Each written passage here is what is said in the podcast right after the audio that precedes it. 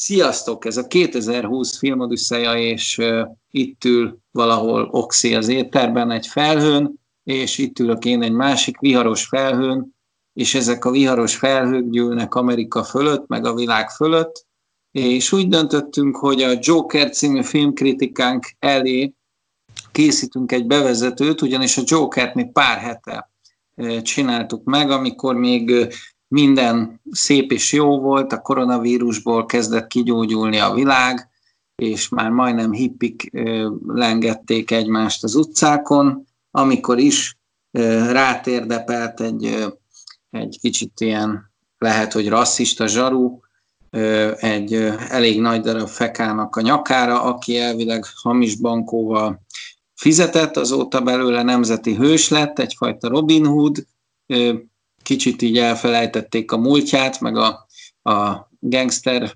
dolgait, de tehát ő, ő most egy mártír lett. Egyébként én is az ő oldalán állok, tehát hogy, hogy a, ne, lesen, legyen, ne legyen félreértés, hogyha valaki 8 percig térdel valakinek a nyakán, szerintem azért elég sokat kell googolni a hűvösön, és meg is érdemli ez a, ez a kicsit ilyen frotírtörölköző szagú rendőr a, a, a büntit. Viszont most ebből egy kicsit nagyobb balhé lett. Mi is történik, Oxi, a világban most? Hát tulajdonképpen Amerikában van egyelőre, de már az is egy pár napja friss hír, vagyis hát akkor mégsem annyira friss, de hogy Párizsra is ismét átterjedtek ezek a utcai lázadások.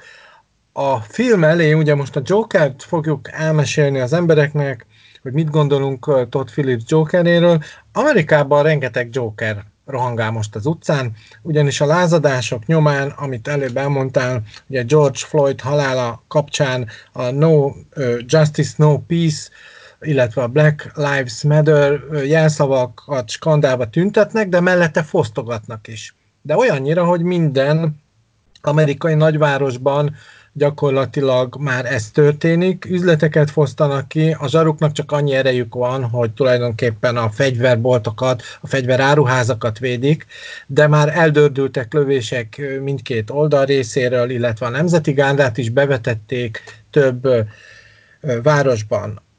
Dávid javaslatára azért beszélünk most erről, hogy mi is kimondjuk, amit egyébként most már több podcaster és, és véleményvezér is szóvá tett, hogy komolyan kellett volna venni a Joker filmet. Ez így van. A Joker végén ugyanez a jelenet sor koronázza meg az egész film művet, ami most gyakorlatilag az Egyesült Államokban van. Minden lángokban áll, fosztogatnak, gyakorlatilag ilyen polgárháborús állapotok.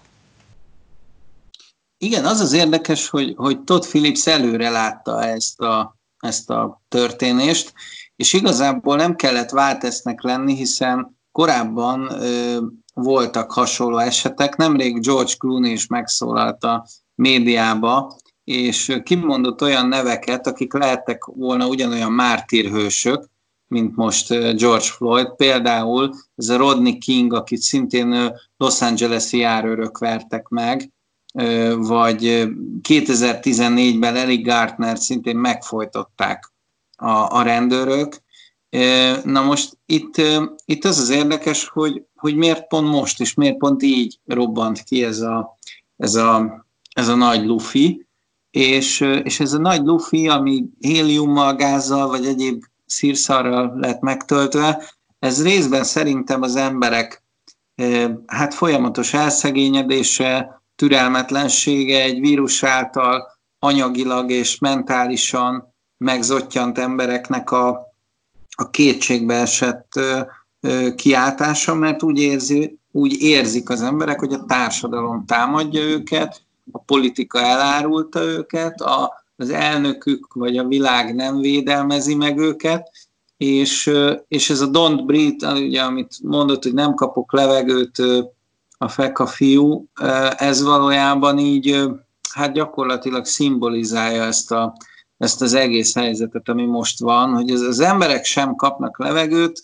ugye fosztogatják a boltokat, és piedesztára emelnek valakit. Na most a filmben ugye Jokert emelik föl, a véres, széttört testével, az enyhén ilyen kába állapotból magához tér, ugye Joachim Phoenix alakításában, és néz körbe a lángokba borult Gotham City-ben, és hát tényleg kísérteties, hogy ugyanezt történik, hogy hirtelen egy szimbólum keletkezett, nem egy olyan embert emeltek piedesztára, aki mondjuk Nobel-díjas volt, hanem egy, mondjuk azt, hogy egy, egy, egy bűnözőt, aki valószínűleg állítások szerint egyébként egy ilyen galamblelkű ember, csak mondjuk voltak stikliei, meg voltak ügyei, tehát bűnöző. Ez, ez, ez nem, nem annyira egyszerű a mai világban, hogy, hogy kiből lehet hős és kiből nem. A kettő történet közötti alapvető eltérés szerintem az, hogy a, a valóság az most sokkal izgalmasabb lett, mint Todd Phillips filmje, amely azért mégiscsak Oscar díjra volt érdemesítve, azt hiszem több ö, ágban is. A valóság ennek sokkal színesebb. Én egy ilyen dinamitrudat képzelek el. Az egyik végén a zsinór úgy ég, hogy ez az egész ügy már gyakorlatilag mondhatjuk a, a a 60-as évektől akár sistereg ez a dinamitrud zsinórja, hiszen a polgárjogi mozgalmak, a színesbőrű amerikaiak mozgalmai már azóta vetnek elég nagy boomokat, és 91-ben volt például egy nagy gettólázadás, most is tulajdonképpen hasonló. Szerintem ezt nagyon bemocskolja a sok fosztogatás, az, a, a brutális erőszak, ugye a Purge című filmhez hasonló, tulajdonképpen minden, de tényleg mindent szabad, szét lehet verni ripityára rendőrautókat, lakásokat, házakat, idős hölgyek látunk, hogy fekna csoportok abuzálják jó erősen, illetve hát létszel meg, ami a kezük ügyébe megverik, ahol csak védte a boltját. A gyújtózsinór másik végén már a politikai szintérre érünk, ahol megpróbálja az elnök, a különböző kormányfők, az államok vezetői, a rendőrök, a hadsereg ezt az egészet úgy kordába tartani, hogy meglegyenek a jogok is, tehát például a szabad véleménynyilvánítás, a tüntetések joga, ez a lehető legcivilizáltabb mederbe legyen azzal együtt, hogy a fölháborodás szerintem majdnem mindenki elismeri, és középen pedig összecsap ez a kettő, és szétmálik valami egészen vacak dologgá, tehát szerintem egy George Floydot nem biztos, hogy meg kell védeni, hanem, és a rendőröket sem, akik nem jól intézkednek. Tehát, mind egy, tehát a bűnöző, ugye most már lassan ott tartunk, hogy szegény bűnöző, hát több jogot neki. Hát ne, ne üldözzék már őket a rendőrök, meg ne tartóztassák le, meg ezekkel a durva rendőrségi eljárásokkal már ne birizgálják őket, ne macerálják őket, inkább így mondom. Megmondom őszintén, nekem, nekem a Kicsit Joker... ilyen Facebook hangulat az egész. Nekem a Joker című filmben például azt tetszett, hogy nem feketéket, nem puertorikóiakat ábrázolt a film, vagy, vagy úgymond európai bevándorlókat, mint megtudtuk egy, egy másik podcastből, a, a kelet-európai nem is számít fehérnek feltétlenül, mert azok kelet-európaiak. Úgyhogy én azt gondolom, hogy hogy nem, nem, tehát most az, hogy ebből egy, egy fekete jogi mozgalom lett, az mondjuk azt, hogy, hogy valószínűleg az az űrge rasszista, igen, aki, aki ott érdepelt ennyi ideig, de a Joker című film nem, nem a rasszizmusról szól, tehát sokkal mélyebb dolgokról szól, és ennek a mozgalomnak is sokkal mélyebb dolgokról kell szólnia. Tehát azt gondolom, hogy ez, ez, ez én, én legalábbis azt gondolom, hogy nem csak feketékkel történhet meg ilyen túlkapás, tehát itt a rendőröknek kellene nem katonaként viselkedni. De egy teljesen más társadalomról beszélünk, míg Európában nem hord mindenki a farzsebében fegyvert, Amerikában más a helyzet, tehát más erővel is lépnek föl ezek ellen az emberek ellen. Csak mondok egy példát, pár éve voltunk San Franciscóba, és ott úgy vett elő minket egy rendőr, mint a filmekben.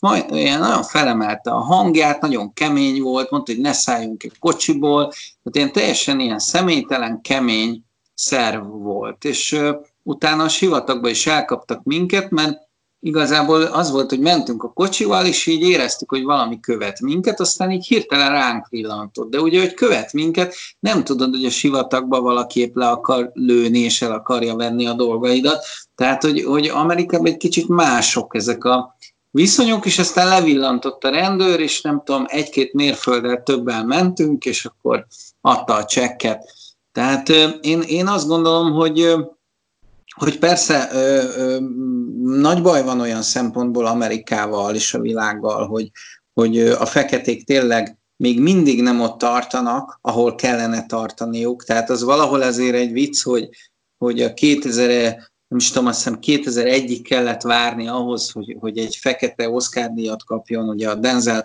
Washington csodálatos színész, és, és, és mit tudom én mondjuk, még húsz évet kellett várni, hogy egy fekete meleg sztori nyerhessen a, a, az Oscar gálán. Én szerintem van elmaradás, de ez most érdekes, hogy erre hegyeződött ki ez a mozgalom. Ha Joker film tekintetében nézem, az egy sokkal mélyebb, elkeseredettebb társadalomképet mutat, méghozzá egy olyan képet, ahol a gazdagok gyerekei, az igazi bűnösök, azok teszik a társadalom le, alsó rétegét, azok rugdossák még mélyebbre, bele a pincébe. Ugye a filmben van az a jelenet, amikor a metrón, mindjárt később a kritikába is ki is térünk erre, a metrón megtámadják Joachim Phoenixet, ugye Arthur Flecket, és kvázi az ő oldalán vagyunk. Nem a diplomás fiatal gyerekek oldalán, akik elkényeztetve szadistán bántják az utca emberét,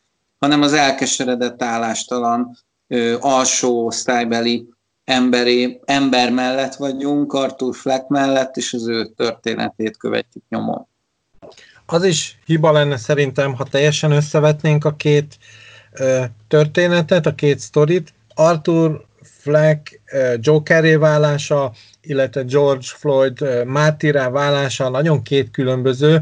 A közös pont az erőszak, én úgy látom, és hát az indokolatlan szót is hozzátetjük, természetesen most már lassan mindkét oldalról, sőt az eleje így kezdődött, hogy egy, úgy tűnt, hogy egy indokolatlan eljárás alá vetették a, a fickót, aki hát tényleg egy közismert bűnöző volt, ezzel együtt valóban ez egy nagyon régi probléma, a Floyd halála gyakorlatilag csak ugye, hát kihúzta azt a bizonyos dugót a palancból, és elszabadultak az indulatok.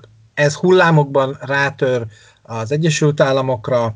Én azt kívánom nekik, hogy legalább olyan rend legyen az országukban, mint ahogy mondjuk a, a Heath Ledger által fémjelzett Batman Dark Knight-ba, ahol azért már rend van. Ugye ez egy ö, eredet történet, a Todd Phillips féle Joker. Itt látjuk, hogy lázadásokat ö, szítanak az elit ellen, a szegények részéről, és ennek áll élére a Joker. George Floyd halála pedig hát tulajdonképpen nagyon is hasonló, de azért lényegesen más pont amit mondtál, hogy a rasszista vonal, rasszizmus, nem rasszizmus, fosztogatás, illetve civil jogokért való harc. Tehát azért van eltérés. Úgyhogy nagyon izgalmasnak igénykezik a mostani kritika emiatt, hogy rendkívül aktuális a Joker figurája. Azt javaslom, kezdjük is el a korábban felvett kis filmünket, úgyhogy a főcímünk után hallgassuk meg ezt a Joker kritikát, és írjatok, mondjatok véleményt nekünk a, az oldalunkra, akkor is, ha egyetértetek velünk, akkor is, ha nem. És kezdődjön a 2020. Két hetente jelentkezik a 2020 film Odüsszei a Géci Dáviddal és Pörtl Oxi Zoltánnal. Véget nem érő gondolatfolyamot kaptok aktuális filmekről és régi kultmozikról. Ha hazajöttél a filmszínházból, vagy el sem mentél, csak otthon ülsz és filmet vagy sorozatot nézel. Az asszony már elaludt, vagy a pasid érdektelen, hogy kibeszéljétek magatokból a felgyűlt gondolatokat. Itt a lehetőség, hogy meghallgassd ezt a két fickót. Lehet, hogy tévednek, de egy biztos. Van véleményük, és nem félnek hangoztatni. Kezdődjön tehát a 2020 film Odüsszeia az újságíró Oxival és a filmrendező Dáviddal.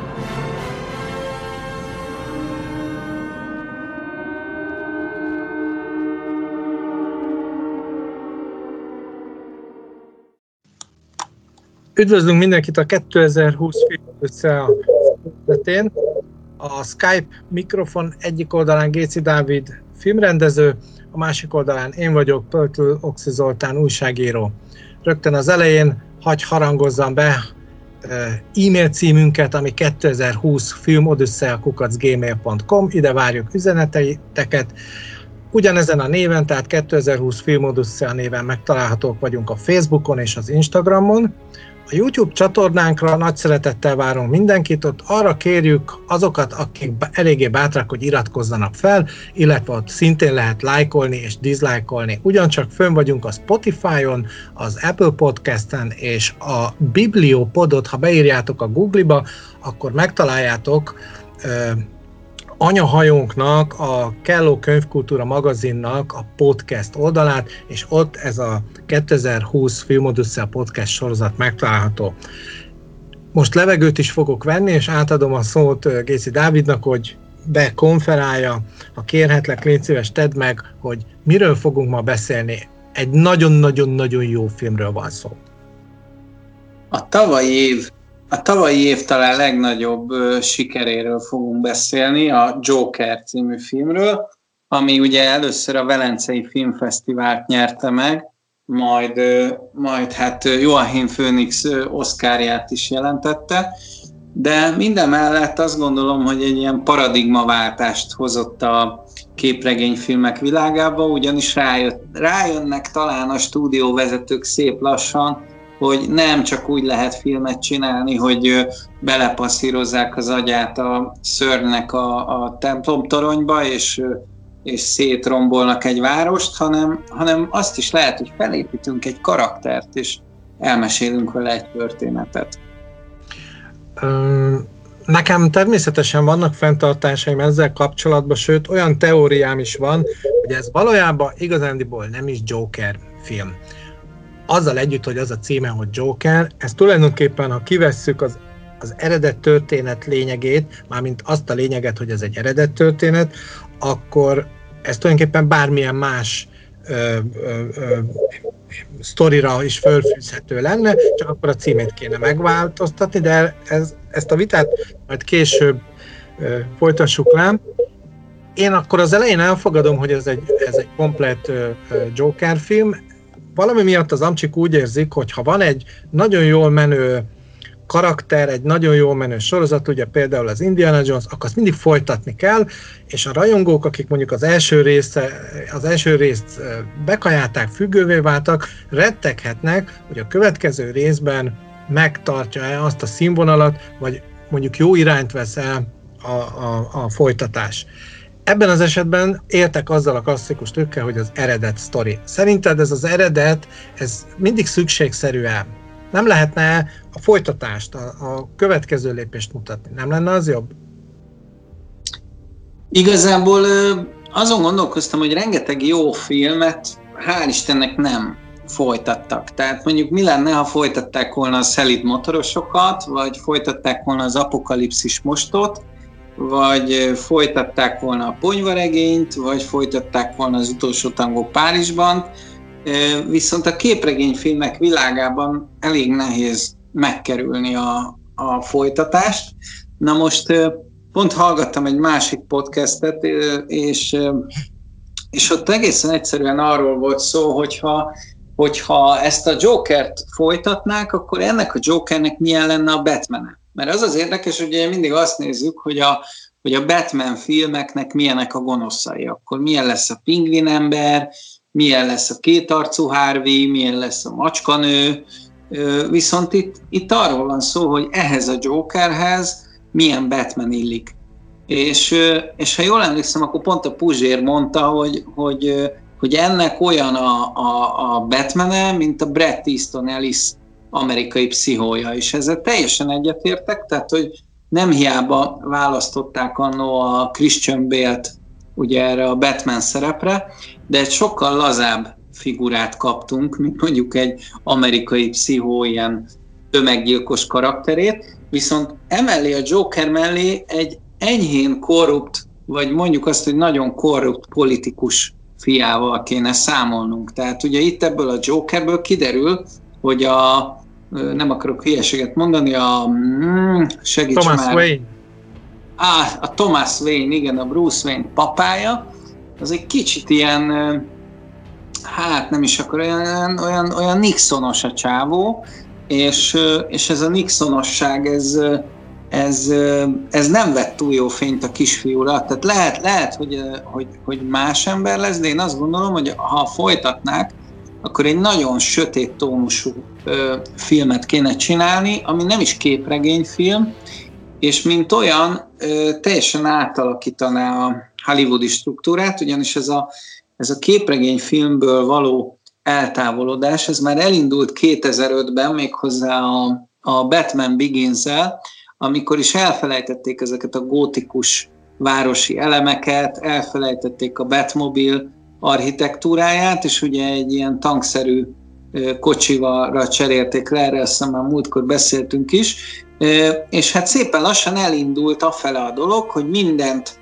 próbáltak így a, így a természetesség fele vinni, viszont ez bizonyos veszteségekkel is járt. Tehát például ott a macska nő, aki szerintem se nem macska, se nem nő, a, már bocsánatot kérek a színésznőtől, de hát nekem a, a régi 92-es Michel Pfeiffer alakítás marad meg, mint, mint, hát, mint macskanő. Igen, Michel Pfeiffert azért nehéz überelni, az iszonyú szexi volt, és tök hiteles volt.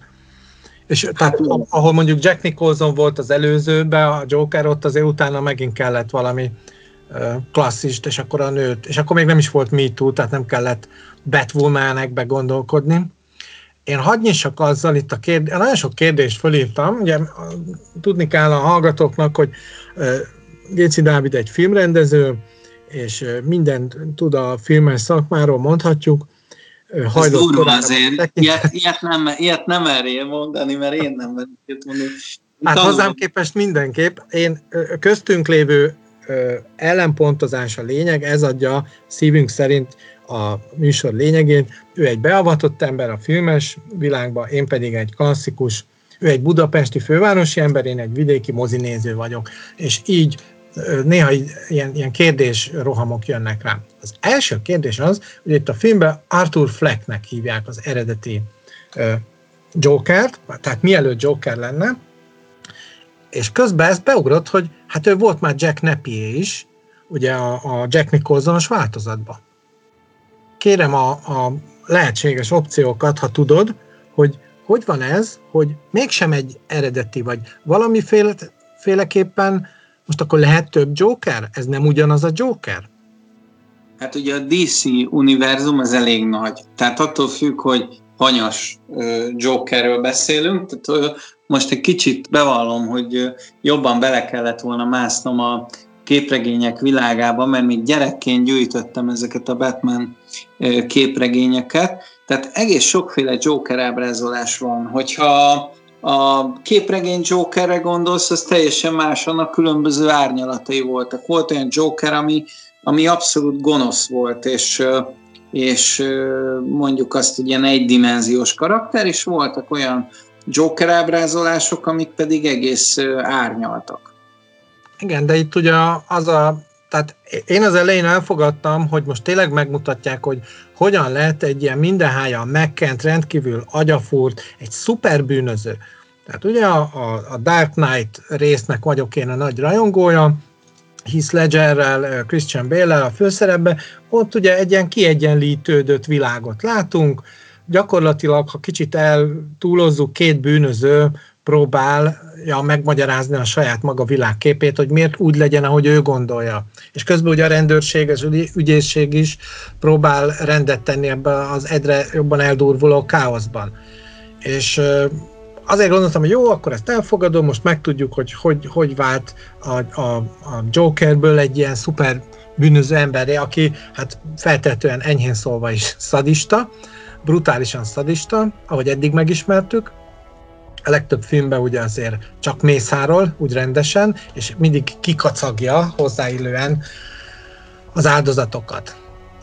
Tehát semmilyen szánalom nincs benne. Na most itt nem erről van szó, egy, egy loser figurát látunk, aki amúgy egy, nem, nincs olyan rossz kondiba, de valahogy, és itt ugye a pszichója neki rendkívül sérült, az anyjával él, és állandóan mindenki szivatja, atomra szivatják, és ugye az a film történetének alaplényeg, hogy egyszer csak így bekattan, és akkor onnantól kezdve ő, ő már nem veszi le ezt a maszkot. Ő már akkor, akkor megszűnik Arthur Flecknek lenni, és Jokerré válik. még egy mondat, ha szabad, hogy neki van egy harmadik neve, amit a filmben említ, most nagyon keményen jegyzeteltem, míg néztem másokat szóra, hogy Karnevál az ő neve, ő egy bohóc társulatnál, szolgáltatónál dolgozik, ahol bohócokat küldenek ki ide-oda, oda, akár kórházban is, és neki a Karnevál a művész neve, és megnéztem, hogy mi a szó jelentése, és a húshagyó keddet hívták így a középkorban, tehát ez a, ez a szó konkrétan ezt jelenti, és hát ilyen érdekes ez, hogy a húsvétot megelőző nagybőt előtti nap volt, hogy ennek nem tudom milyen, ugye itt a mészárlással, vagy a dúskálással, vagy a, a lelkiséggel, vagy a, a, a túlzott világiasság és a lelkiség közti feszültségre utal ez, tehát szét lehet szedni a filmet egész jól, de nincs meg a válasz, hogy miért Arthur Fleck. Nekünk újságíróknak a Fleck az sokat mond. Nekem is, én, én, a, én a Flecket egy ilyen, én egy foltnak gondolom, és ez egy Arthur Fleck, nekem ez egy ilyen kis János-szerű név, tehát hát hogy ő, ő, ő gyakorlatilag egy kis folt ebben a társadalomban, és, és nagyanyám mondta mindig ezt a flex szót, és mindig rászóltam, hogy, hogy beszéljen már magyarul, de, de mondta, hogy hát ez magyarul van, ezt átvette szépen a, a sváboktól a, a magyar nyelv, és ezt használjuk, hogy fleck van az ingeden, úgyhogy én ezt így gyerekkoromban megjegyeztem.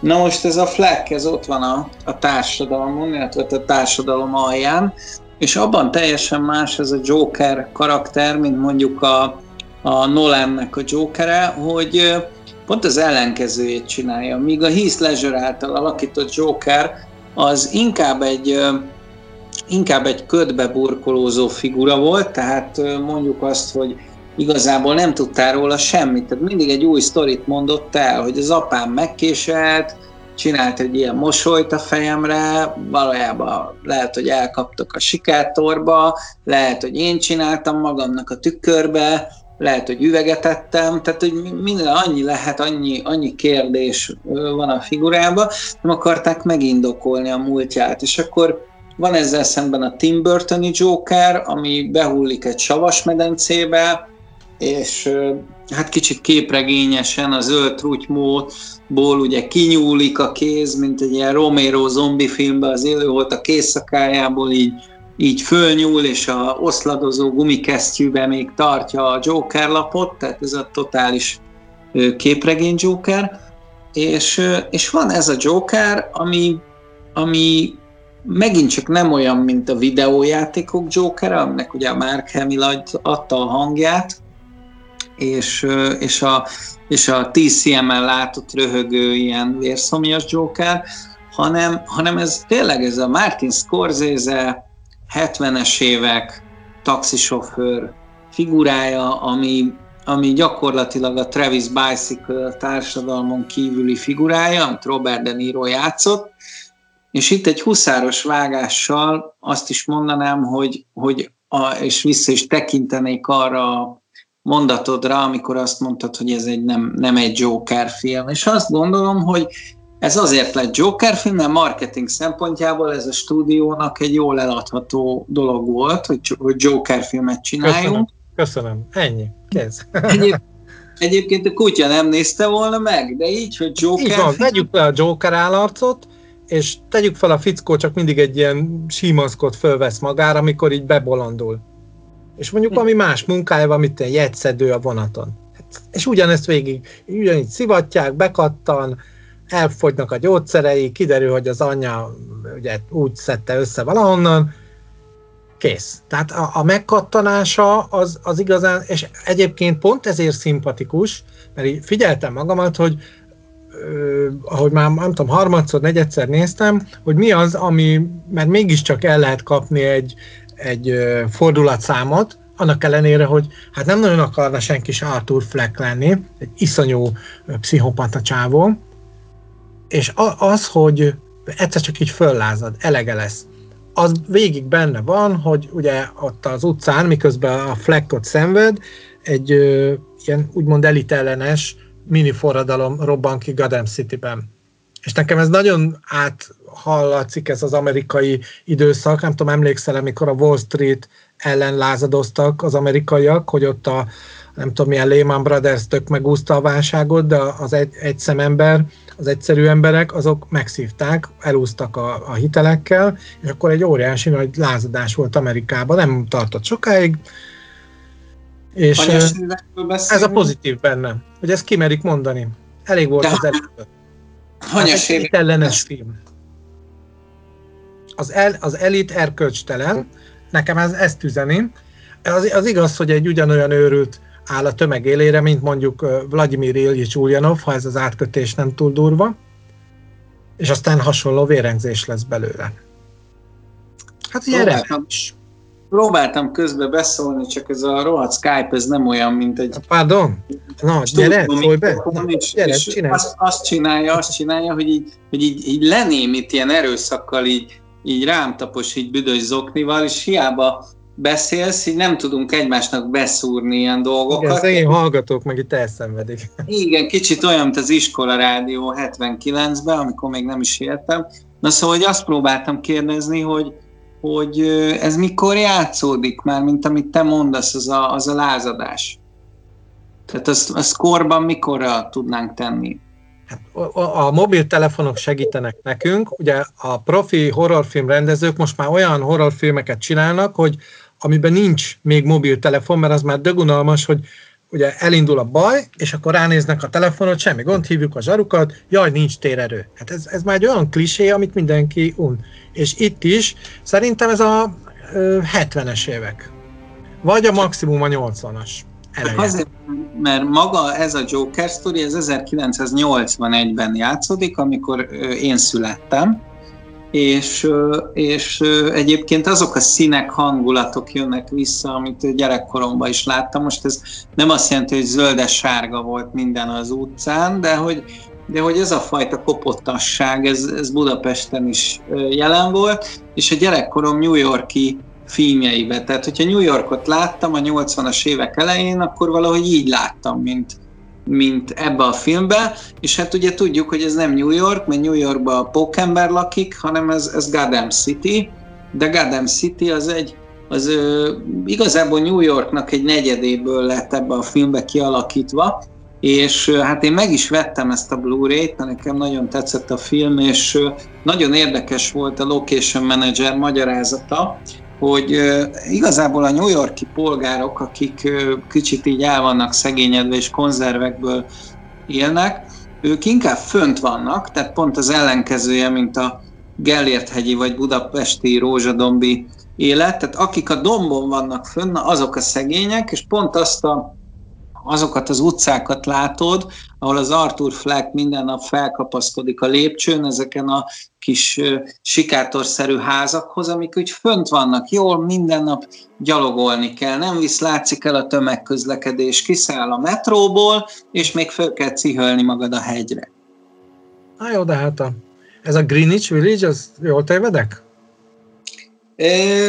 Több helyről nem tudnám így neked megmondani, ugyanis több több helyről, vagy több helyből van ez összetéve, és most egy kicsit zavarba is hoztál, mert New Yorkba, én sajnos tavaly terveztem elmenni New Yorkba, de elbuktam a repülőjegyem, ez egy hosszú történet, és a lényeg az, hogy hát fel akartam térképezni ugye Long Islandet, Manhattan-t, Bronxot, stb., de ez több helyből van összerakva. Tehát van benne egy kis Queens is, például a film eleje, amit látsz, az ugye egy nem létező utcakép, ugyanis az egy digitálisan van kipótolva, ahol ő ilyen bohócként hát így reklámoz valamit, és, és látod a háttérből a kicsit gótikus város. Tehát attól különbözik New York és Gotham City, hogy egy picit gótikusabb, mint New York.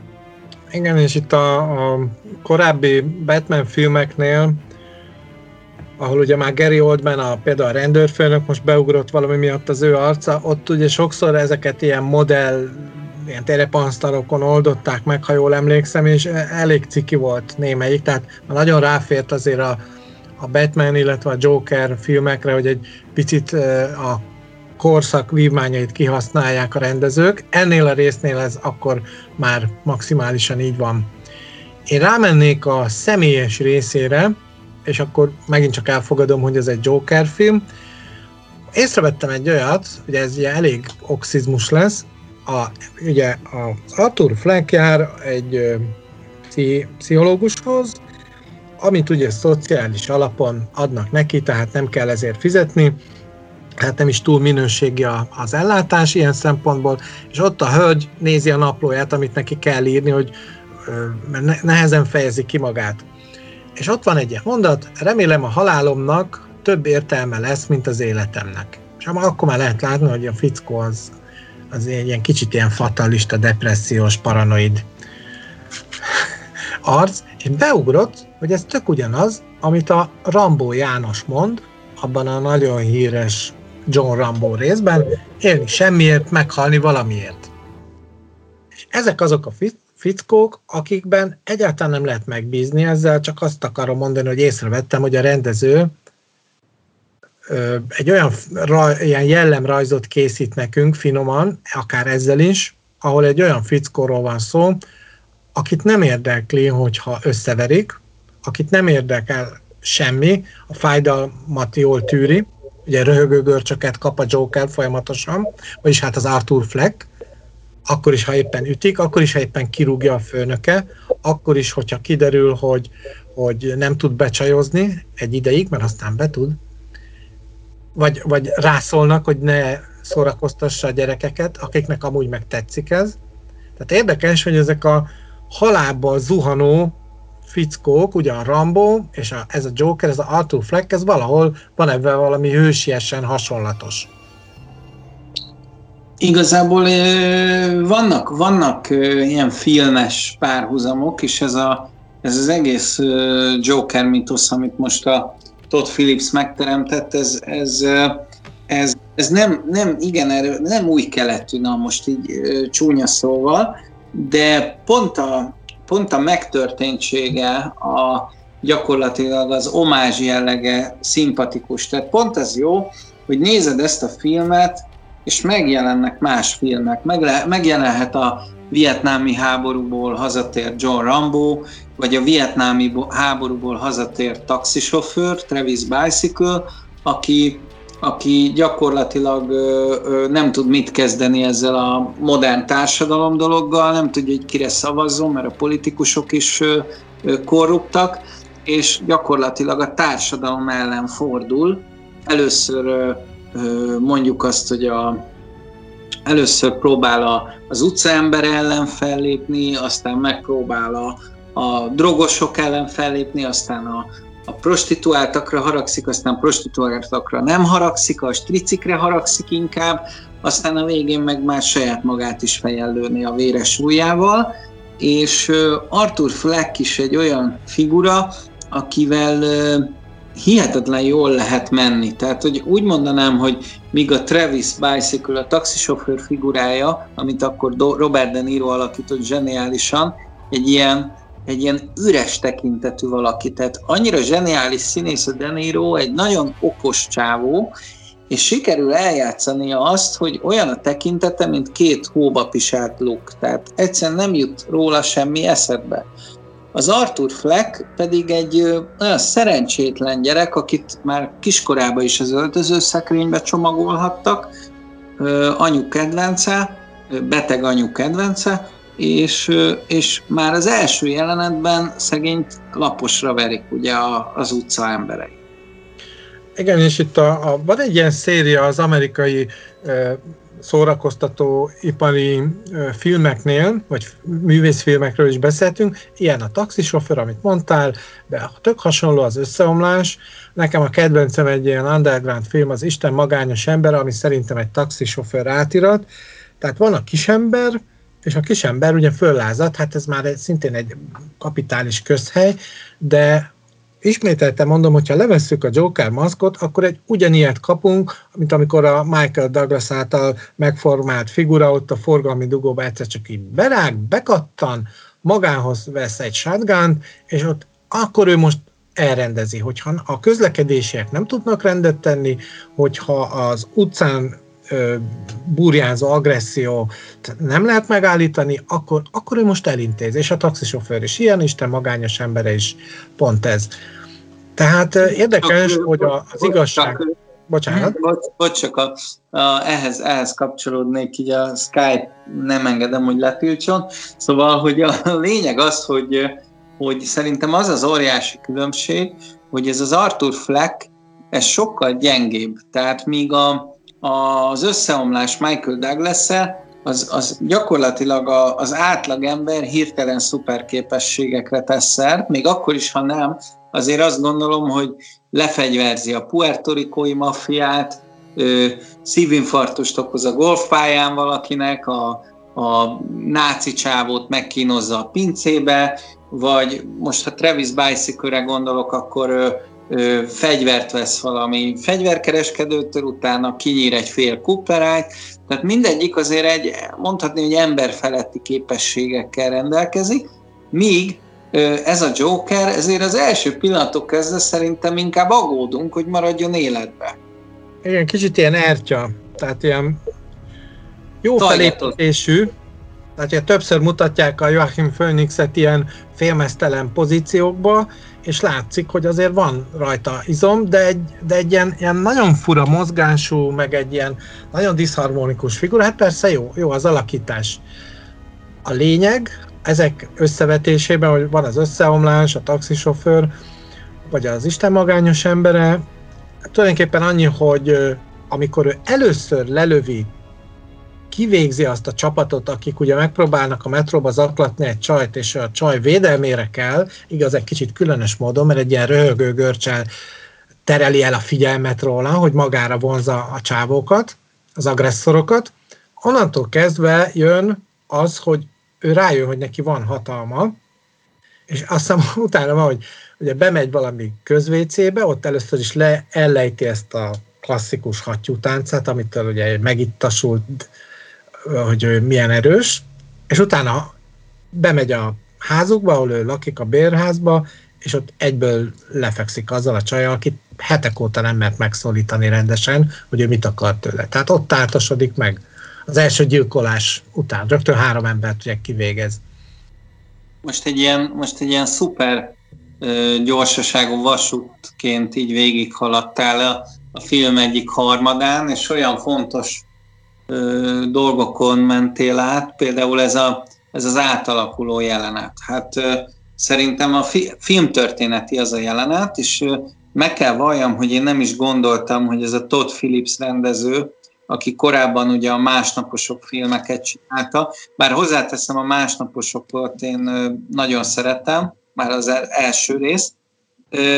Egyszerűen egy olyan, olyan filmjelenetet csinál, ami, ami gyakorlatilag egy olyan örök, talán egy olyan örök példa lesz, mint amikor a Titanicba csak a nyálas oldalát mondjam, a, a DiCaprio és a két Winslet ugye állnak a hajó órába, és kitartják egymás kezét, vagy a Easy Rider-ben a Dennis Hopper és a Peter Fonda motorozik. Nekem ebbe a filmben az, hogy a Joachim Phoenix, ahogy te fogalmaztál, átalakul, elkezd erre a, erre a zenére mozogni, erre a segíts erre a csellójátékra. Igen. És hogy is hívják a csajt, ilyen fura neve van, azt hiszem, Hildur hát ezt nehezen fogom mondani. Hildur Guandottir, valahogy így, így hívják. Legyen és, így, megszavaztam.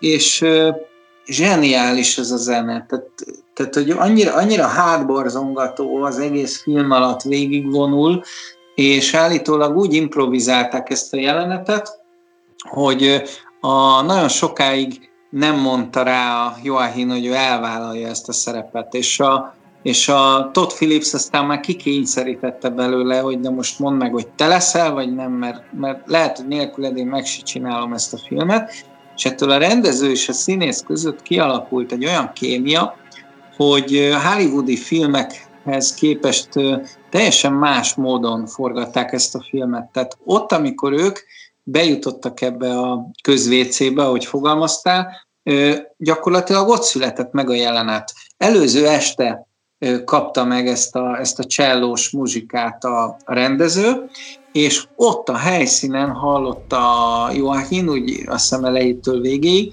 és ott kezdte el ezt improvizálni ezeket a mozdulatokat. Tehát azt, azt találták ki együtt, hogy ez valamiféle tánc kellene legyen, de nem is volt koreográfus, nem is volt koreográfiája ennek. Utána már helyszínen úgy tudom azért volt koreográfus, de, de ott kezdődött úgy, hogy azt mondta, hogy én most a lábamat fogom először megmozdítani, és akkor azt mondta az operatőrnek, hogy akkor a lábát vett először. És ebből lett egy ilyen egy ilyen festményszerű kép, ami, ami azt hiszem nagyon sok kóverem, vagy ilyen, ilyen plakátterven szerepelt is ez a furcsa mozgás erre a furcsa zenére. Annyira, hogy az egyik mobil szolgáltató a legújabb termékét ezzel a jelenettel, ugye ezt még egyszer megismétli a táncot, akkor már ilyen szép piros öltönyben van, a szokásos szépen megrajzolt maszkal, és azt hiszem sárga az ink, tehát ilyen nagyon érdekes csicsa színek vannak.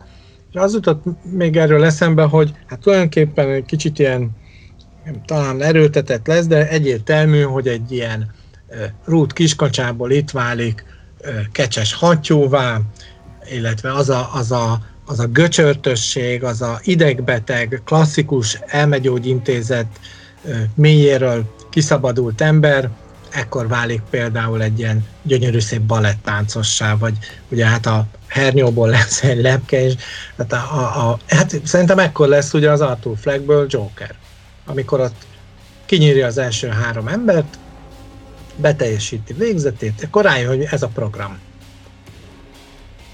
Igen, és nagyon jó, hogy te általában vezeted ezeket a podcasteket már, mint olyan értelemben, hogy végighaladsz a történetem, mert én sokkal kényelmesebben próbálom a háttér, a hátteret, vagy ezeket a kulisszák mögötti dolgokat hozzáadni, ugyanis engem, engem elborzasztott az a fajta testiség, amit a Joachim Phoenix képvisel. Tehát, hogy, hogy ez már több is, mint method acting, illetve hát a method acting része, de ebben már látok egy kis body artot is, tehát amikor, amikor gyakorlatilag a, gyakorlatilag a testét úgy átalakítja, hogy most tök mindegy, egy 20 kilót fogyott, vagy 28-at, de hogy állítólag még tök kövér volt a csávó nyár elején, és a, a rendező az tök félt, hogy tehát figyelj, jó, te le fogsz fogyni, mert hogy ez a tokka, meg ez a ez a, ez a óriási has, ez, ez nem nagyon passzol ez a Jokerhez, és mondta, hogy nyugodt látsz, le fogok fogyni,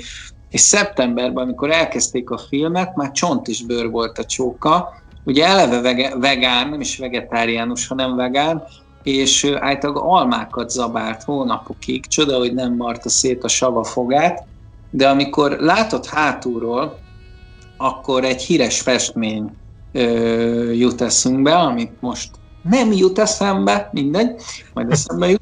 A lényeg az, hogy, hogy a gerince kint van, a, a, meg a bordái hátulról látszanak, és eleve ennek a Joachimnek a vászerkezete ilyen nagyon furcsa, ilyen beesett csapott vállai vannak, tehát egy ilyen, mint, mintha egy ilyen trükkszerű ép, építményt látná, tehát mint hogyha ezt egy maszkmester megtervezte volna a testét. Szerencsétlennek ilyen a teste, tehát ennek a zseniális színésznek.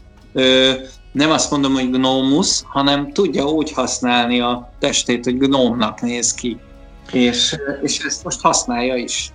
Én maradnék ennél a gnómmál olyan szempontból, és akkor a, a, a szüzsét is csapatnám, hogy az ő lelki előéletét ugye Szerintem leginkább ezt vázolja fel a film. Itt ugye van egy olyan pontja, ahol a mama mindig őt ö, ö, így ö, hát stresszeli azzal, hogy itt most minden jobb lesz. Ezt már annyira mondja, hogy hát ez már elviselhetetlen feszültség, mert hogy majd a milliárdos, csiliárdos Thomas Wayne megmenti, és nem érti az Arthur Fleck a fiú, hogy az anyja miért mond ilyeneket. Akkor elmondja, hogy fiam, én ott dolgoztam a Thomas Wayne-nél, ez egy család volt, látod most is a tévébe ezt üzeni, hogy itt mi egy család vagyunk, és tudja nagyon jól, hogy mi iszonyú szegénységben vagyunk, és nem fogja hagyni, és akkor mondja neki, hogy ugyan anya, hát miért, már miért segítene? És egyszer csak elolvas egy levelet, amit az anyja notóriusan mindig küldözget a Thomas Wayne-nek, hogy hát mit is, mi is találta a levélbe, és ott a leg, legdurvább meglepetés éri, hogy a Joker tulajdonképpen a, a Batmannek a tesója, hiszen a Thomas Wayne az apa. És ekkor, ekkor jön egy, egy hiper megkattanás, hogy hát ha ez igaz, akkor tényleg ők hogy élhetnek ilyen dzsuvába. És ez nagyon érdekes, hogy, hogy én egyébként, mikor ezt így átéltem ezt a pillanatot, akkor mondtam azt, hogy na, ez már akkor átmegy egy ilyen venezuelai tévésorozat stílusba, amiről már ugye itt élcelődtem ezen, hogy, hogy szegény latin sorozatoknak ez egy alap, egy végtelen unalmas és olyan blödli, gicses megoldás rendszere, hogy mindig valaki, persze ez a Star Wars-ban is ugyanúgy ott volt, ott is szar volt már, hogy valaki valakinek a rokona, akit nem is gondoltál volna. De nem így lett, mert kiderült, hogy a nő az csak pszichopata. Már nem tudom, hogy honnan keveredtem el idáig, úgyhogy át is adom a szót, mert még vannak egyébként mindenféle téveszméim ezzel kapcsolatban. Nem, ez egy, ez egy nagyon nagy divata a mostani hollywoodi filmekben. Most, a, most ha nagyon kommerzbe mennénk, akkor nemrég láttam a Bad Boys harmadik részét, és ott is egy ilyen, egy ilyen brazil szappanopera szappanoperai világot kölcsönöznek a sztoriba, méghozzá, hogy a Will Smithnek, most óriás spoiler, valami bérgyilkos nőtől, vagy valami mafiózó feleségtől születik a gyereke, aki őt meg akarja ölni, és, és még azt hiszem le is ütik a poént, hogy hát ez haver, ez olyan, tesó, ez fekatesó, ez olyan, mint egy, egy, egy brazil szappanopera, és ebben teljesen igazad van, de mégis valahogy ebben a filmben, a Jokerben ez, ez, ez egy ilyen hasbarogás volt, méghozzá azért, mert annyiszor hallottad ezt a történetet elmesélni, hogy már valami pofátlanság hiányzott belőle, hiszen mindig, mindig elmesélik, hogy a Joker az hogy született, hogy a Bruce Wayne-nek hogy ölik meg a szüleit, az operából kijövet, és, és mindig vársz egy réteget, de hála az égnek, általában olyan rendezőkhöz kerül ez a projekt, hogy mindig egy-egy layert, egy-egy réteget rak hozzá. Tehát a, a mm, Tim Burton féle Jokerben ugye csak azt látod, hogy kijönnek a, az operából, a Nolan féle Jokerben megmutatják, hogy, hogy mit is néznek, ugye Strauss denevérét nézik, és onnan jön a gyerek nek a parája, ugyanis beesett a kútba, és újra átéli ezeket a denevéreket. Itt pedig megmutatják a külső történést egy másik szögből, hogy hogy ölik meg a szüleit Bruce Wayne-nek, tehát hogy, hogy azt gondolom, hogy egy rajongóval állunk szembe, tehát ez a Todd Phillips egy, egy, egy óriási Joker rajongó, és egy, egy nagyon nagy súly nyomja a vállát, ugyanis azért itt legendás alakítások voltak. Tehát egy, egy Jack Nicholson és egy Heath Ledger után megcsinálni ezt a karaktert még jobban, majdnem a lehetetlen kategória, és azt gondolom, tudom, hogy te nem így gondolod, majd majd ezt kifejted, de nekem ez még egy szinttel több dimenziósabb figura, és még egy szinttel feljebb van, mint a Heath Ledger, pedig azt hittem, hogy annál feljebb már nem lesz. Én a, a, arra a pontra helyezném a hangsúlyt a, a Joker-esedés témakörben, hogy, és ott a felsoroltak, mindegyik kínál egy változatot, hogy hogyan lett Batman Batmanné, hogyan vált Joker Jokerné. Itt, itt a legnagyobb tárház áll a, állt a rendező rendelkezésére, hiszen itt egészen mélyen belemeltett az amerikaiaknak az a mániája, hogy a legdurvább bűnösök, tehát valószínűleg egy Charles Manson, és még sok nevet lehetne mondani, Ted Bundy, tehát, hogy mindenkinek nagyon nehéz gyerekkora volt. Hát nem tudott mit csinálni szegény. Hát kénytelen volt sorozatgyilkolni. Hát a szegény Joker is, hát azért írtott ki nem tudom hány száz, vagy nem tudom hány ezer ember, és azért olyan szadista módon, mert őt is verték, őt is mindig megalázták. Hát csak az a logikus, hogy akkor nekem is így kell tenni. Nála ez nem egy felvett póz, most ugye egy adott bűncselekmény kapcsán hallottuk, hogy ugye a hip-hop műfaj az, ami agresszióra neveli a gyerekeket, ez csak egy komment volt egy adott közösségi oldal, ezen jót nevettem, előtte Gangsta Zolék pont megénekelték, hogy a rap az mindig rosszra visz. a rep tehet a pornóról is, ugye ez a folytatás, de hogy nem, nem egészen így van, hiszen másokat is megaláznak gyerekként, mások is bekattannak, másokat is kínoznak évekig, és azok mégse lesznek sorozatgyilkosok. No de, Arthur Fleck elmegy a pszichológusához, akit kirendeltek neki, mint a állam ingyen ügyvédjét, csak ő itt ugye a lelkét masszírozgatja, és közli, hogy ugye Arthur Fleck kér még gyógyszert, hogy szeretne megnyugodni, érzi a feszkót, és mondja a pszichológus csaj, hogy nem lehet, mert már eleve hétfélét szed.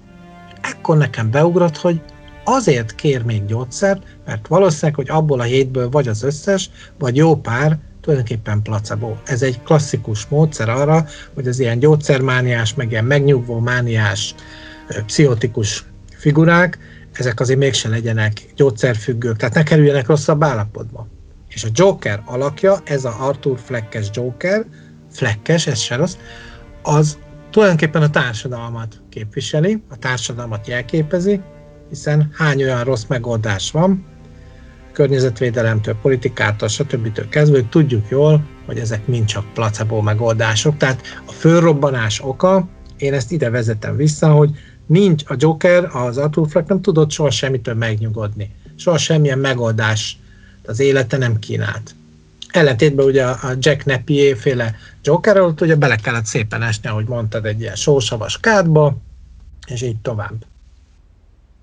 Hát igen, de itt, itt, itt, itt ez a szomorú, hogy nincsen sósavas kát, nincs, nincs, vagy nincs ilyen zöld trutymó, nincs, hiányzik, hiányzik. Nem látványos, igen hiányzik, hiányzik ebből a képregény, és nagyon jó, hogy hiányzik, és nagyon jó, hogy egy ilyen, egy ilyen furcsa, ö, embertelen New Yorkot mutat, és nagyon tetszik az, hogy végre valaki mögé látott, hogy ez a Joker, ez nem csak úgy Joker, hanem vagy nem csak úgy egy bohóc, hanem ez valóban bohóc, tehát hogy, hogy ez valóban bohócként melózik, és milyen egy bohóc központ? Hát a bohóc központban bohócok vannak, van kövér bohóc, van liliputi bohóc, van idegbeteg bohóc, van spitli bohóc, tökéletes. Egyébként eszembe is jutott, hogy volt egy ilyen sorozatgyilkos, ugyanis pár éve voltam a Murder kiállításon, ahol egy ilyen, az én vezetéknevemhez hasonló valami Getz, vagy nem tudom mi a, nem Leo Getz,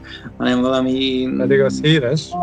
Nem tudom milyen nevű űrge, az gyakorlatilag bohócként gyerekeket csalt el, és állítólag még, még rendőrként is dolgozott, vagy valami, na mindegy, szóval ez egy, ez egy nagyon, nagyon érdekes sztori volt, aminek most megint csak látod, milyen lusta ember vagyok, ennek utána kellett volna nézni, kár, hogy most jutott eszembe, de hogy a lényeg az, hogy szintén New Yorkban történt, és egy bohócról szólt. Tehát, hogy ez, a, ez az amerikai bohóc ellenesség, ami rátelepedett a világra, ez valójában onnan jön, hogy egy bohócról kiderült, hogy gyilkos.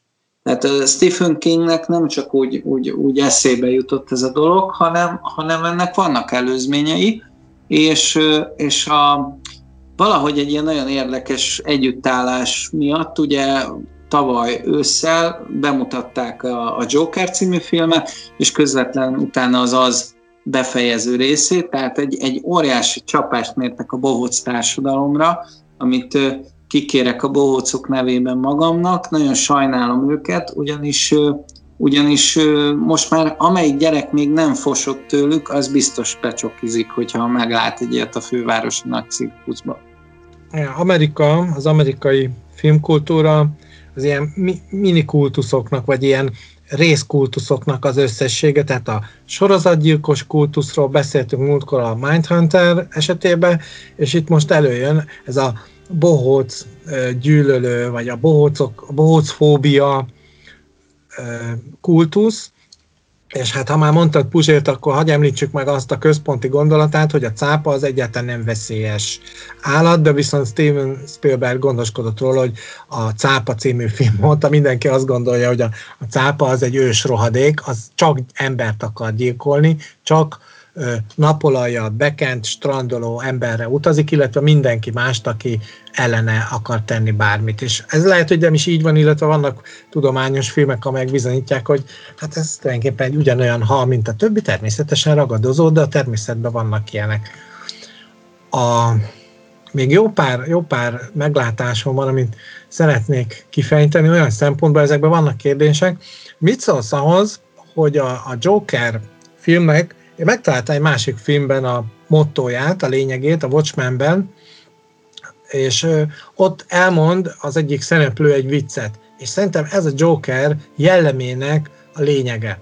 Ugye a Joker végül megoldja talán ezt az elitellenes lázadást, és az élére áll egy ilyen társadalmi tömbnek, de a következő a helyzet. A vicc így szól, hát idézem a filmet szó szerint, mármint a watchmen az ember elmegy az orvoshoz, és azt mondja, hogy depressziós.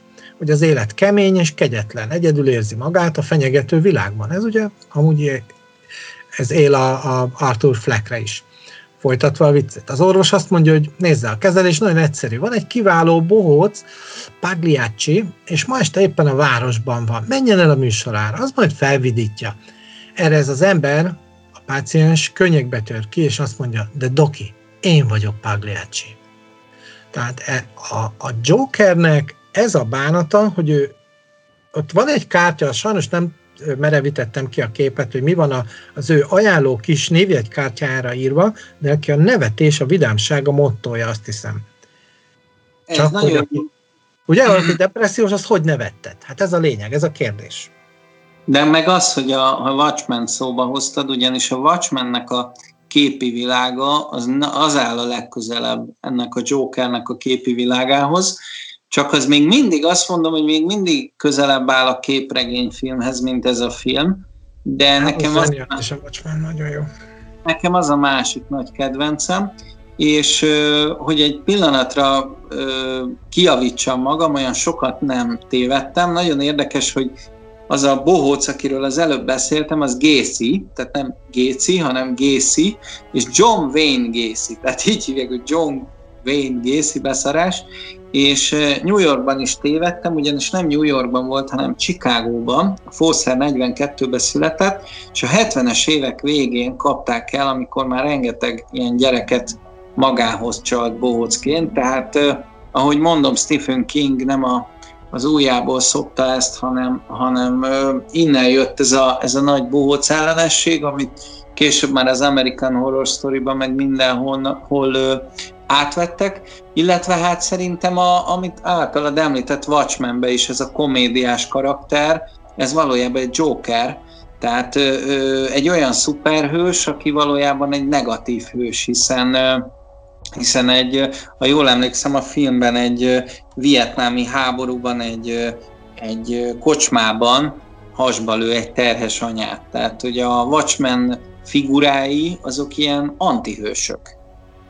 Hát igen, itt a szadizmus az mindegyikben benne volt. Ott érdekes, ahogy, és most ugye áttérünk annak a filmnek egy picit az elemzésére, hogy ott mindig kettős a szerep, mert szerintem a batman azt mindenki tudja, hogy a Batman a jó. Most az egy dolog, hogy ő nincs a törvény által fölhatalmazva, hogy legyőzze a bűnözőket, köztük a joker de a Watchmenben állandóan az, azzal szórakozik a, a rendező, a Snyder, hogy hát itt uh, igazándiból mindegyik egy, egy tróger, aljas bűnöző, de mivel egy adott helyzetben szüksége volt az államnak a segítségükre, ezért szentesültek, vagy föloldották, vagy kivonták őket a törvény hatalma, vagy hát lesújtó jellege alól.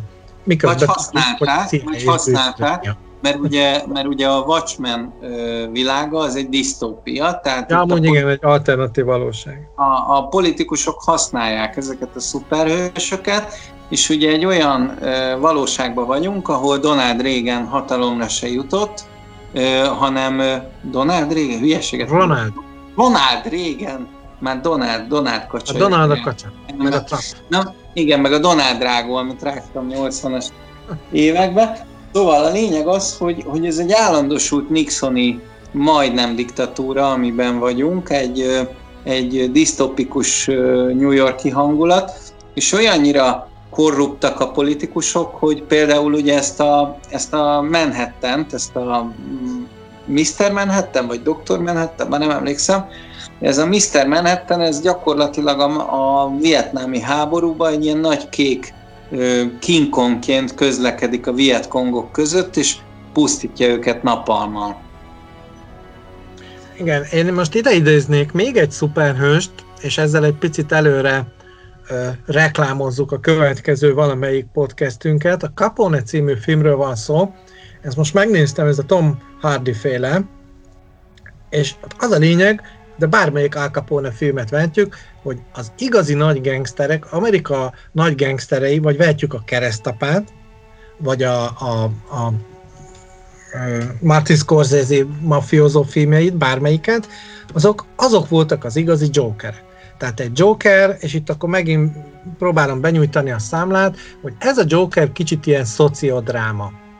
Ez kicsit egy ilyen félre sikerült, nagyon rossz sorsú, egy árva gyerekből lett senkinek a, a szenvedése, amit végül egy gyilkosság sorozatba ö, folyt bele, amiből nem is látunk sokat, mert csak a, a, nagyjából a közepén látunk néhány lövöldözést, de utána még csak sejteni lehet, hogy majd mi lesz ebből.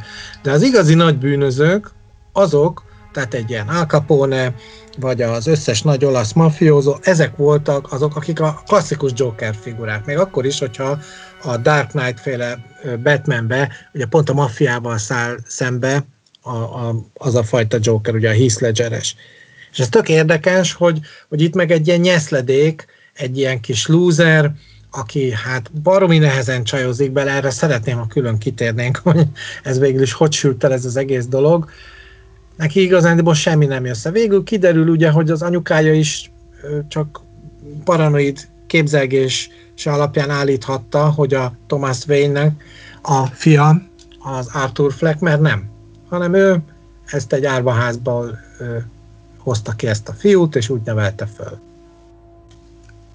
Finoman, finoman taszigálod a történetet előre, és, és igazából nem is akarom visszatartani a, az információkat, vagy a spoilereket, hogy eljussunk a szomszéd hölgyig, akibe elvileg szerelmes a főhősünk, de előtte még beszúrnék egy olyat, hogy szóba került ugye Martin Scorsese, illetve szóba kerültek más filmek, amik inspirálták ezt a mozit, és amikor azt mondtad, hogy szociodráma, akkor eszembe jutott ugye az a filmje Scorsese-nek a komédia királya, amiben szintén Robert De Niro játszik, és egy olyan figuráról szól a film, aki Jerry Lewis-i magasságokba akar emelkedni, és gyakorlatilag a Saturday Night arca akar lenni, csak hát nem megy neki a poén. Azt hiszi, hogy vicces, de valójában nem vicces, hanem, hanem szánalmas,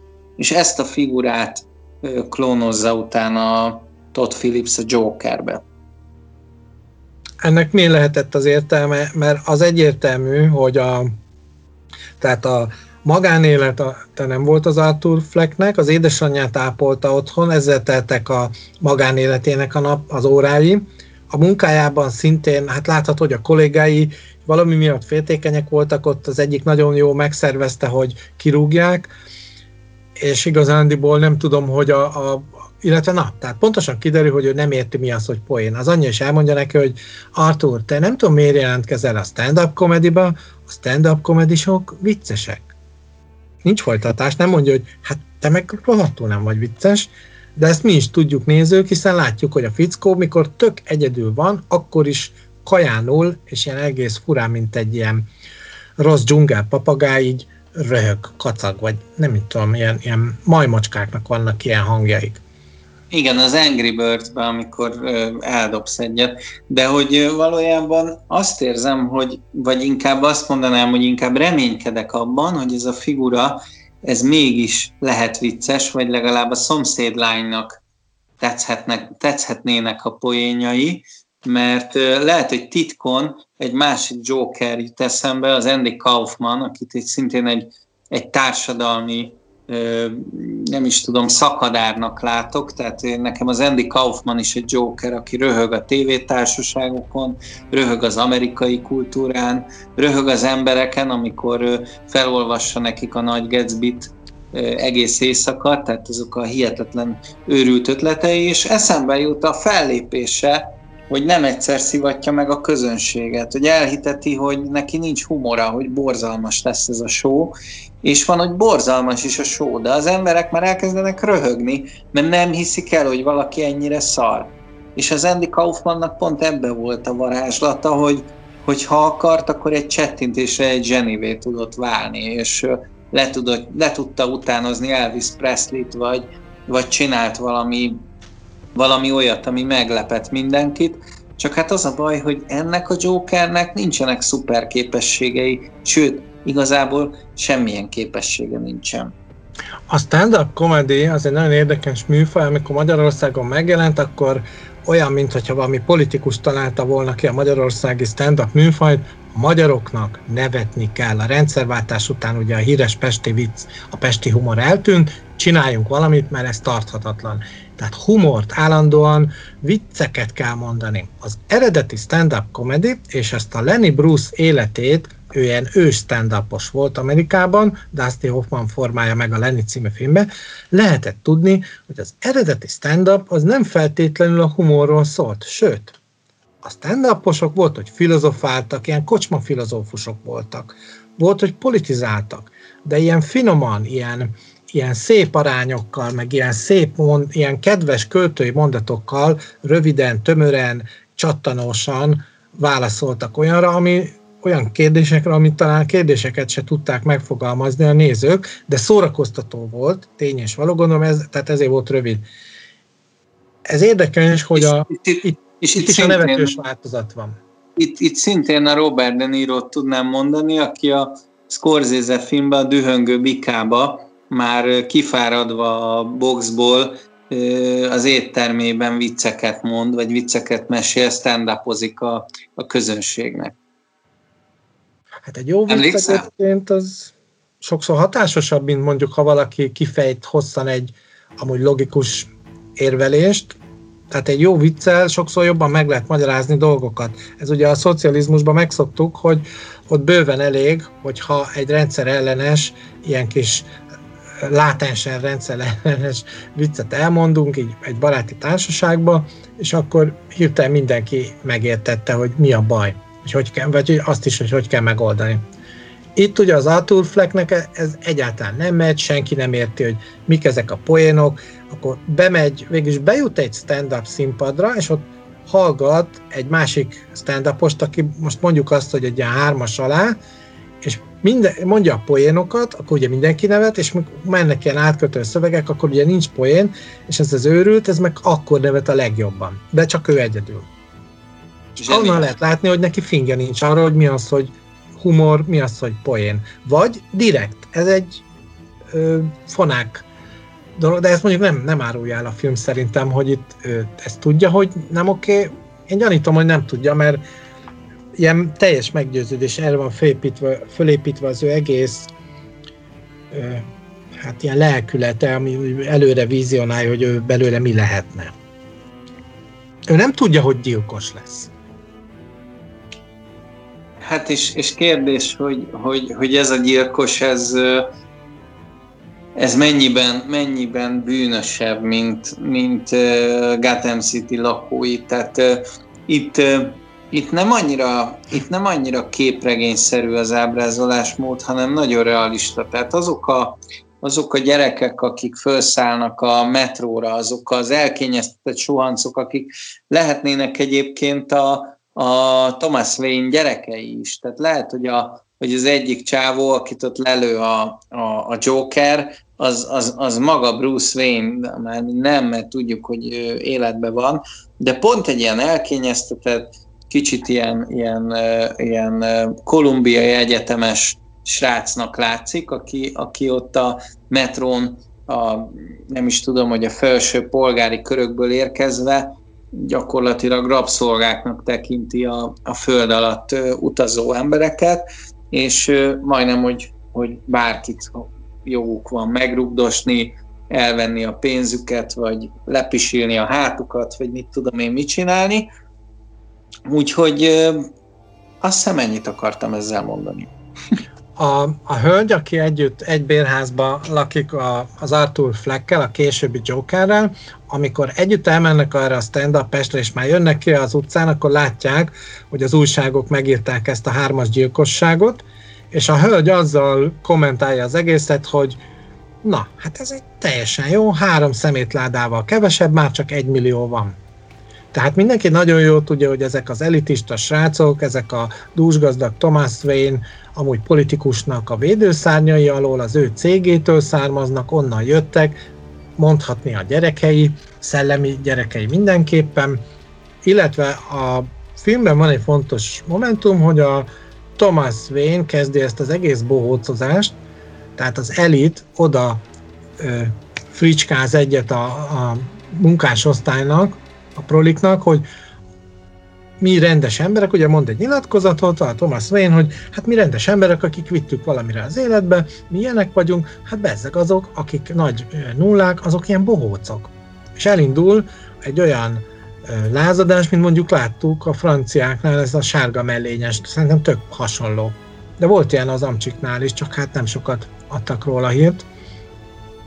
De nagyon hasonló a franciaországi, a párizsi sárga mellényes lázadásról. Tehát ilyen frankó erőszakosan tolják a lázadók, itt is ez van, és a Jokernek a világképe már az átalakult embernek, aki Joker lett, teljesen passzol ez.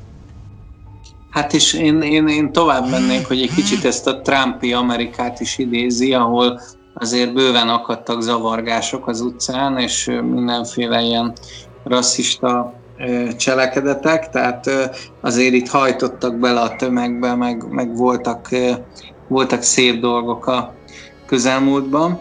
Úgyhogy én, én azt gondolom, hogy ez egyfajta politikai pamflett is akar lenni, és a lelkes kaliforniaiak ezért imádták ezt a filmet ennyire. Tehát ennek a filmnek van egy politikai hátszele, bár én nem szeretem a, a politikát a filmbe keverni, de ugye a, a Robert De Niro hívta a Trumpot bózónak, tehát bohócnak, csinált is egy ilyen videót még pár éve, és aztán egyre többen hívták a Donald Trumpot bohócnak. Látod? Lehet, hogy innen jön a Ronald meg a Donald.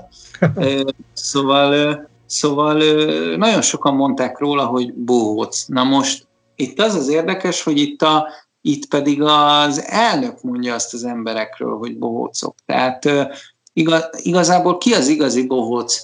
Mi vagyunk a bohócok, hogy azt mondjuk, hogy a társadalom a bohóc, aki elszegényedetten asszisztál bizonyos emberek felemelkedéséhez, vagy az elnök a bohóc, aki állandóan a képünkbe hazudik vigyorogva. Hát a bohóc az, akire azt mondják a régi vicc alapján, ugye a, a, most hagyjuk azt, hogy pofozom a bohócot, azt a férfiak tudják, mit jelent, igen, köszönöm, és a, a, azt, hogy a Donald Trump bohóc, az szerintem azért van, mert marha sok rajta a púder, a haja nem az igazi, már legalábbis ahogy áll, illetve az egész tényleg egy ilyen, olyan, mint egy önmaga karikatúrája. Ettől függetlenül a csávó nagyon keményen irányítja Amerikát, és sikerrel, annak ellenére, hogy ilyen érdekes a fazonja, és ezért lebohócozzák. Azt halljuk, és nem nagyon értjük, bár Magyarországról nézve azért mégiscsak értető, hogy a, az agresszív kisebbség, aki nem tudta az saját jelöltjét a hatalomba bejuttatni az elnöki székbe, az őrjöng, amikor meglát egy trumpistát, és ezeket megverik, és támadnak, és akkor jönnek az antifánk, és borzasztó politikai tébolyok vannak. No de, ha szabad, én ezt nagyon szeretném megtudni, hogy a Joker megölte végül ezt a hölgyet, aki tulajdonképpen összejön vele. Amikor Joker először vérengz egyet, és gyorsan megöl három embert kapásból, hazarongyol, bekopog a csajhoz, benyit, és abban a pillanatban egy csodálatos ilyen, szinte elfújta a szél beillő csók durran el, és utána ajtó becsukódik, hát azt gondolhatjuk joggal, hogy itt egy szerelmes éjszaka következik. Szerintem így is lett. Utána mennek el ugye egy közös estére, vacsora, stand-upos fellépés, és aztán egyszer csak, mikor már nagyon bekattan a Joker, akkor megöli az egyik régi kollégát elég érdekes, bestiális módon, az egész szoba tiszta vér, és ezzel a sunggal átmegy a csajhoz és a csaj azt mondja neki, hogy kérem, menjen el innen. Nagyon kérem, könyörögve kérem, hogy hagyja el a lakásunkat. Ön menjen el. Tehát akkor egyszer csak magázza. És utána ott van egy snit, és nem tudunk többet, csak annyi, hogy a Joker, hogy megy a folyosón, ilyen nyomokat hagy maga után, mintha valami sötét anyagba, tehát például vérbe lépett volna, és azért hagyja a lépései után ezeket a nyomokat. Szerinted megölte a, a, fekete csajt és a kislányát? Mert minden erre utal ugyanis. Sajnos, sajnos azt gondolom, hogy igen, és azt gondolom, hogy az egész világ, amit ezzel a nővel felépített, az, az, az fantázia világ volt, akár az anyjával felépített világ, mint ahogy Norman Bates felépíti a nem létező világát abban a kísérteties hotelben, ott a Bates motelben.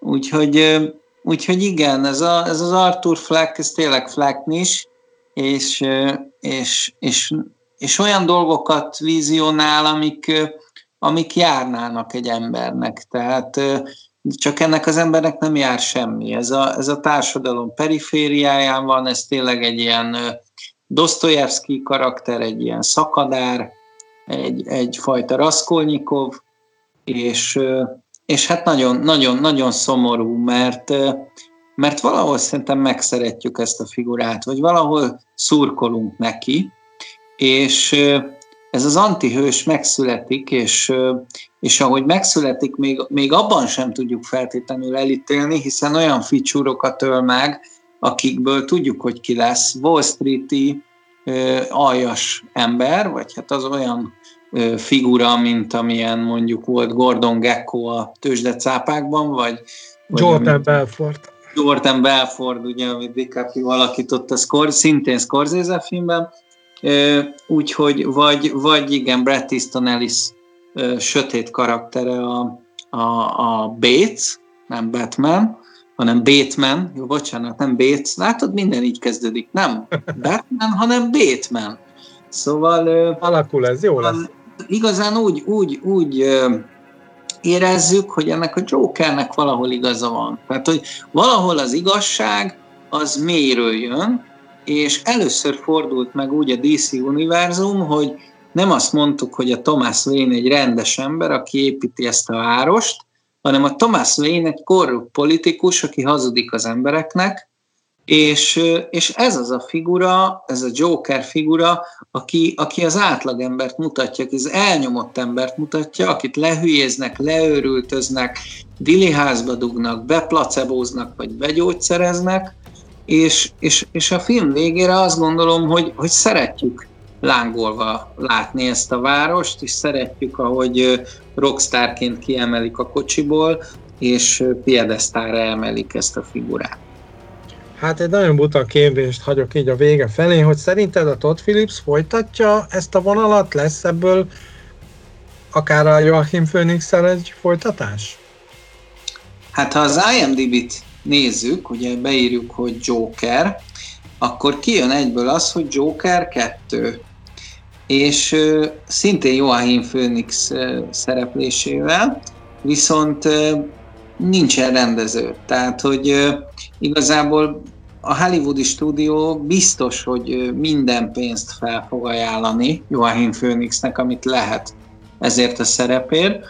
Én egyébként szurkolok, hogy annyira nagy arc legyen, hogy azt mondja, hogy ő ezt nem vállalja, hiszen ő egy nagyon ellentmondásos figura, és, és imádnivaló az ő társadalmon kívülisége. Tehát vele nem lehet igazán jól forgatni, tehát hogy mondta is az oszkáros köszönő beszédében, hogy nagyon sokan szeretik, nagyon sokan utálják, tehát Todd Phillipsnek nagyon nagy mázlia volt, hogy egyenlő félként kezelte, egyébként egy elviselhetetlen figura, de ezt nagyon sok nagy színészre mondták, akár Marlon Brandóra, vagy, vagy most egy nem akkora névre gondolok, de mégis jó színészre, a Wall Kilmerre, szintén elviselhetetlen figura, és, és Joachim Phoenixnek ezt a szerepet elvileg el kellene játszania, de én egyébként örülnék, én nagyon sokszor örülnék, ha ez így maradna, mert így egy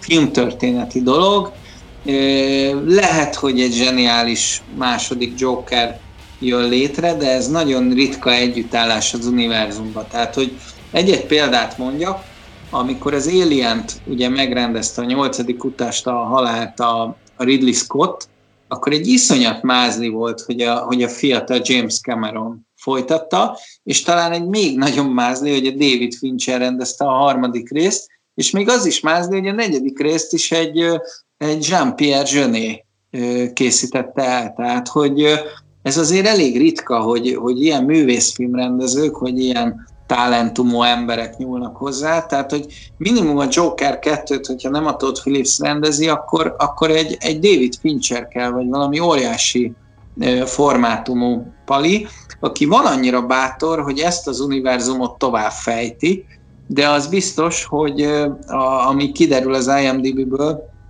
hogy a Bill Finger karakterét viszik tovább, és az eredeti Bob Kane képregény alapján fejtik tovább a sorozatot. Tehát akkor mm, meg az is lehet, hogy lesz folytatás, ha jól értem. Oxi, én, én azt gondolom, hogy nincs új a nap alatt, ez a világ legsikeresebb képregényfilmje jelenleg. Iszonyat érdekes, hogy Kenterbe vágta a végtelen háborút, a pókembert, a a fekete özvegyet, a, ja, azt még nem tudtam, mert nem mutatták be a vírus miatt. Na mindegy, szóval mindent lehúzott a retyon. Egy olyan film, ami valójában nem is Joker film, és nem is képregényfilm, és egy karakterdráma. Tehát ez, ez hihetetlen, és én ettől nagyon boldog vagyok, hogy, hogy a művészfilm diadalmaskodik a, a nagy hollywoodi stúdiófilmek fölött, és az agyatlan képregényfilmek fölött.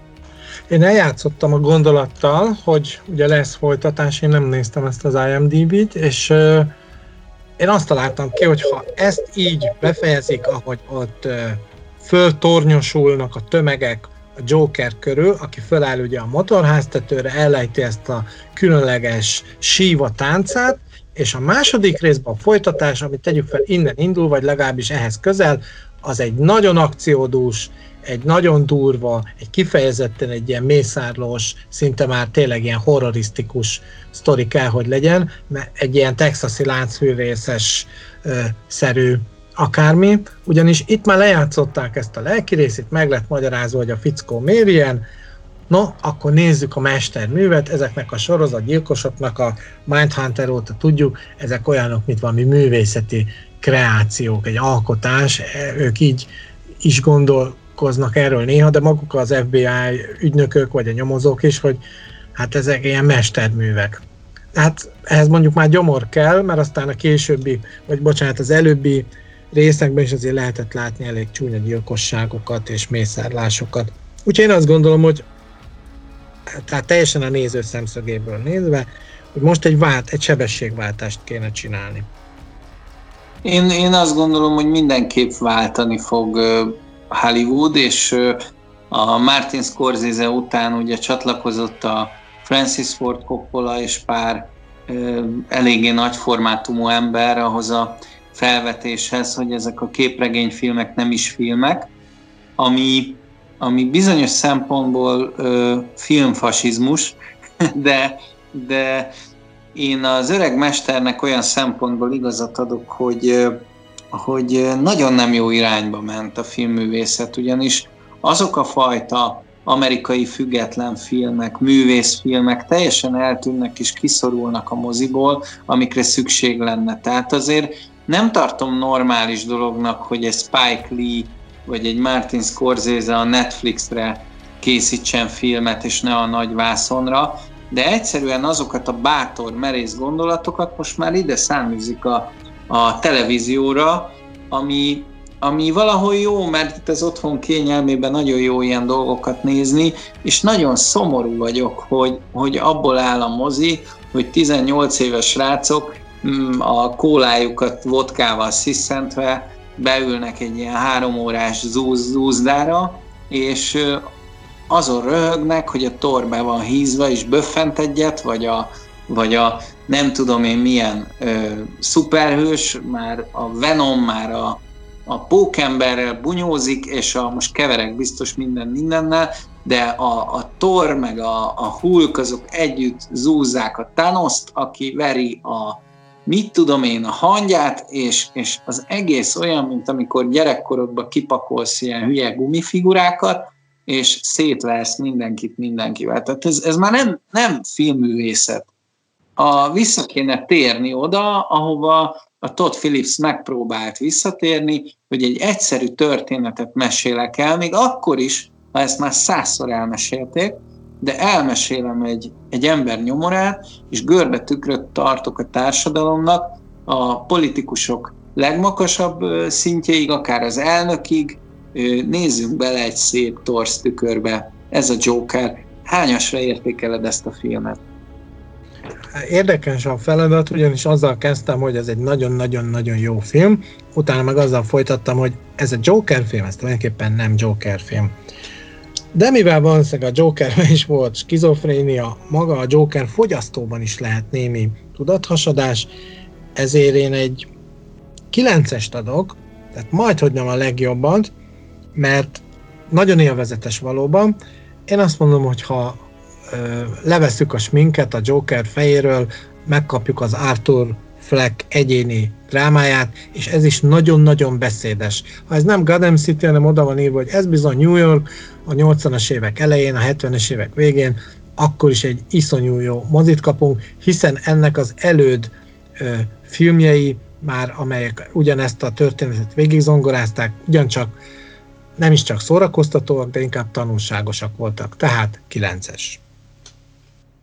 Az az unalmas, hogy mindig ugyanazt mondjuk. Tehát, hogy én már rohadtul unom magam, de nekem se tízes, valamiért nem tízes, tehát lehet, hogy, lehet, hogy, hogy nem rengette meg alapjaiba a, a filmekről az álláspontomat, tehát nem, nem reformálta újra a, filmet magát, mert nekem kb. az a tízes.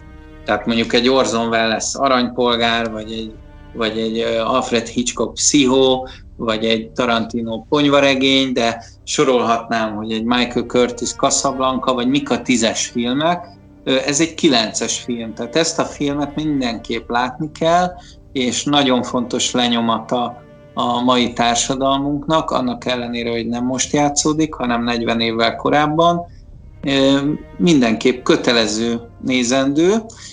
Annyi kis bónusz tracket még hagyd tegyek föl, hogy láttam a a Blu-ray-en a, a, ugye ezeket a kimaradt jeleneteket, meg verkeket, és azért bíztatnám az embereket, hogy némelyik emberke lehetne, vagy nő, vagy embernő, vagy férfi ember, vagy bármilyen lény, aki gyűjtene filmeket, ugyanis ebből a fajta lényből már nincs sok ezen a földön. Én még egy ilyen vagyok, hogy előfizetek Netflixre, vagy HBO-ra, de megveszek bizonyos lemezeket, és ezt a lemezt megvettem, és olyan kincset találtam rajta, képzeld el, ahol azt mutatják be, hogy a Joachim Phoenix hogy érkezik meg ebbe a bizonyos tévésóba, ahol végül nagyon lövi ugye a Robert De Niro figuráját, most giga spoiler, és, és hihetetlen, hogy minden egyes felvételen máshogy jött be.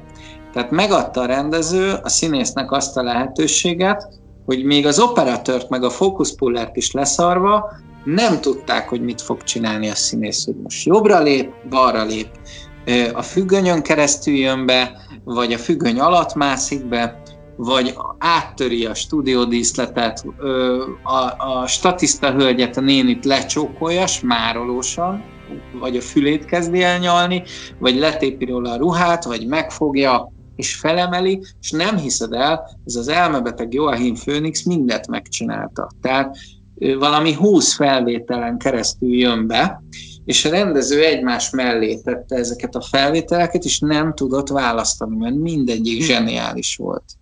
Szóval több, azt mondta, hogy több, több, legalább 20 féle Joker filmet lehetett volna csinálni. Tegyük hozzá, hogy ezekben a verkfilmekben, amelyeket az eredetihez rendelnek, valahol mindig az eredeti színész az ugyanazt a karaktert hozza, mint amit eljátszik. Tehát olyat még nem láttunk, hogy valami homlok egyenesen más arcát mutatja, valahogy mindig így összecsengenek a dolgok, tehát mindegy, hogy Jack Nicholsonról van szó, vagy Kevin Costnerről, vagy ugye a mostaniról, Joachim Phoenixről, Ugyanaz, tehát itt is ugye egy rendbontóról van szó, egy rebellis színészről, ahogy mondod, hogy egy ilyen kiállhatatlan figura, állandóan rögtönöz, kiszámíthatatlan, random, hol meggyilkol valakit, hol megcsókol valakit. De szerintem ez is egy valahol, tehát én arra akarok utáni, hogy ez is valahol nagyon is egy megrendezettség. Tehát a verkfilmekben nem árulnak el titkokat valójában, hanem ez is egy manipuláció, egy, egy filmszínházi manipuláció, de ez csak az én elméletem. Most, most egy varást ö, nyomtál agyon valami izével, ilyen poroltóval, meg összetörted a gyerek, gyerekkorom élményszilánkjait, de közszépen oxi én, én, én, én, azt, én azt mondom, hogy ez egy varázslat. Én, én ezekből tanultam meg a, a filmkészítést, ezekből a verkfilmekből, és még gyerekkoromban, amikor csak a VHS-eket gyűjtöttem, akkor mindig megállítgattam a felvételeket, hogy hogy van egy jelenet összevágva, vagy ezt vagy azt hogy vették föl, de később, amikor megjelent a DVD, nekem egy, egy világ tárult el, elém. Tehát ö, ö, láttam, hogy a filmek hogy készülnek Hollywoodba, Franciaországba, Olaszországba, itt, ott, ott, és, és, és varázslatos. Úgyhogy ö, én, én azt mondom, hogy aki teheti, és ezt a filmet annyira szereti, az, az vegye meg és nézegesse a háttértartalmakat a, a látványtervezéstől a, a zené elkészítését át a, a színész és rendezői munkáig, ami, ami nagyon jó ebbe a filmbe.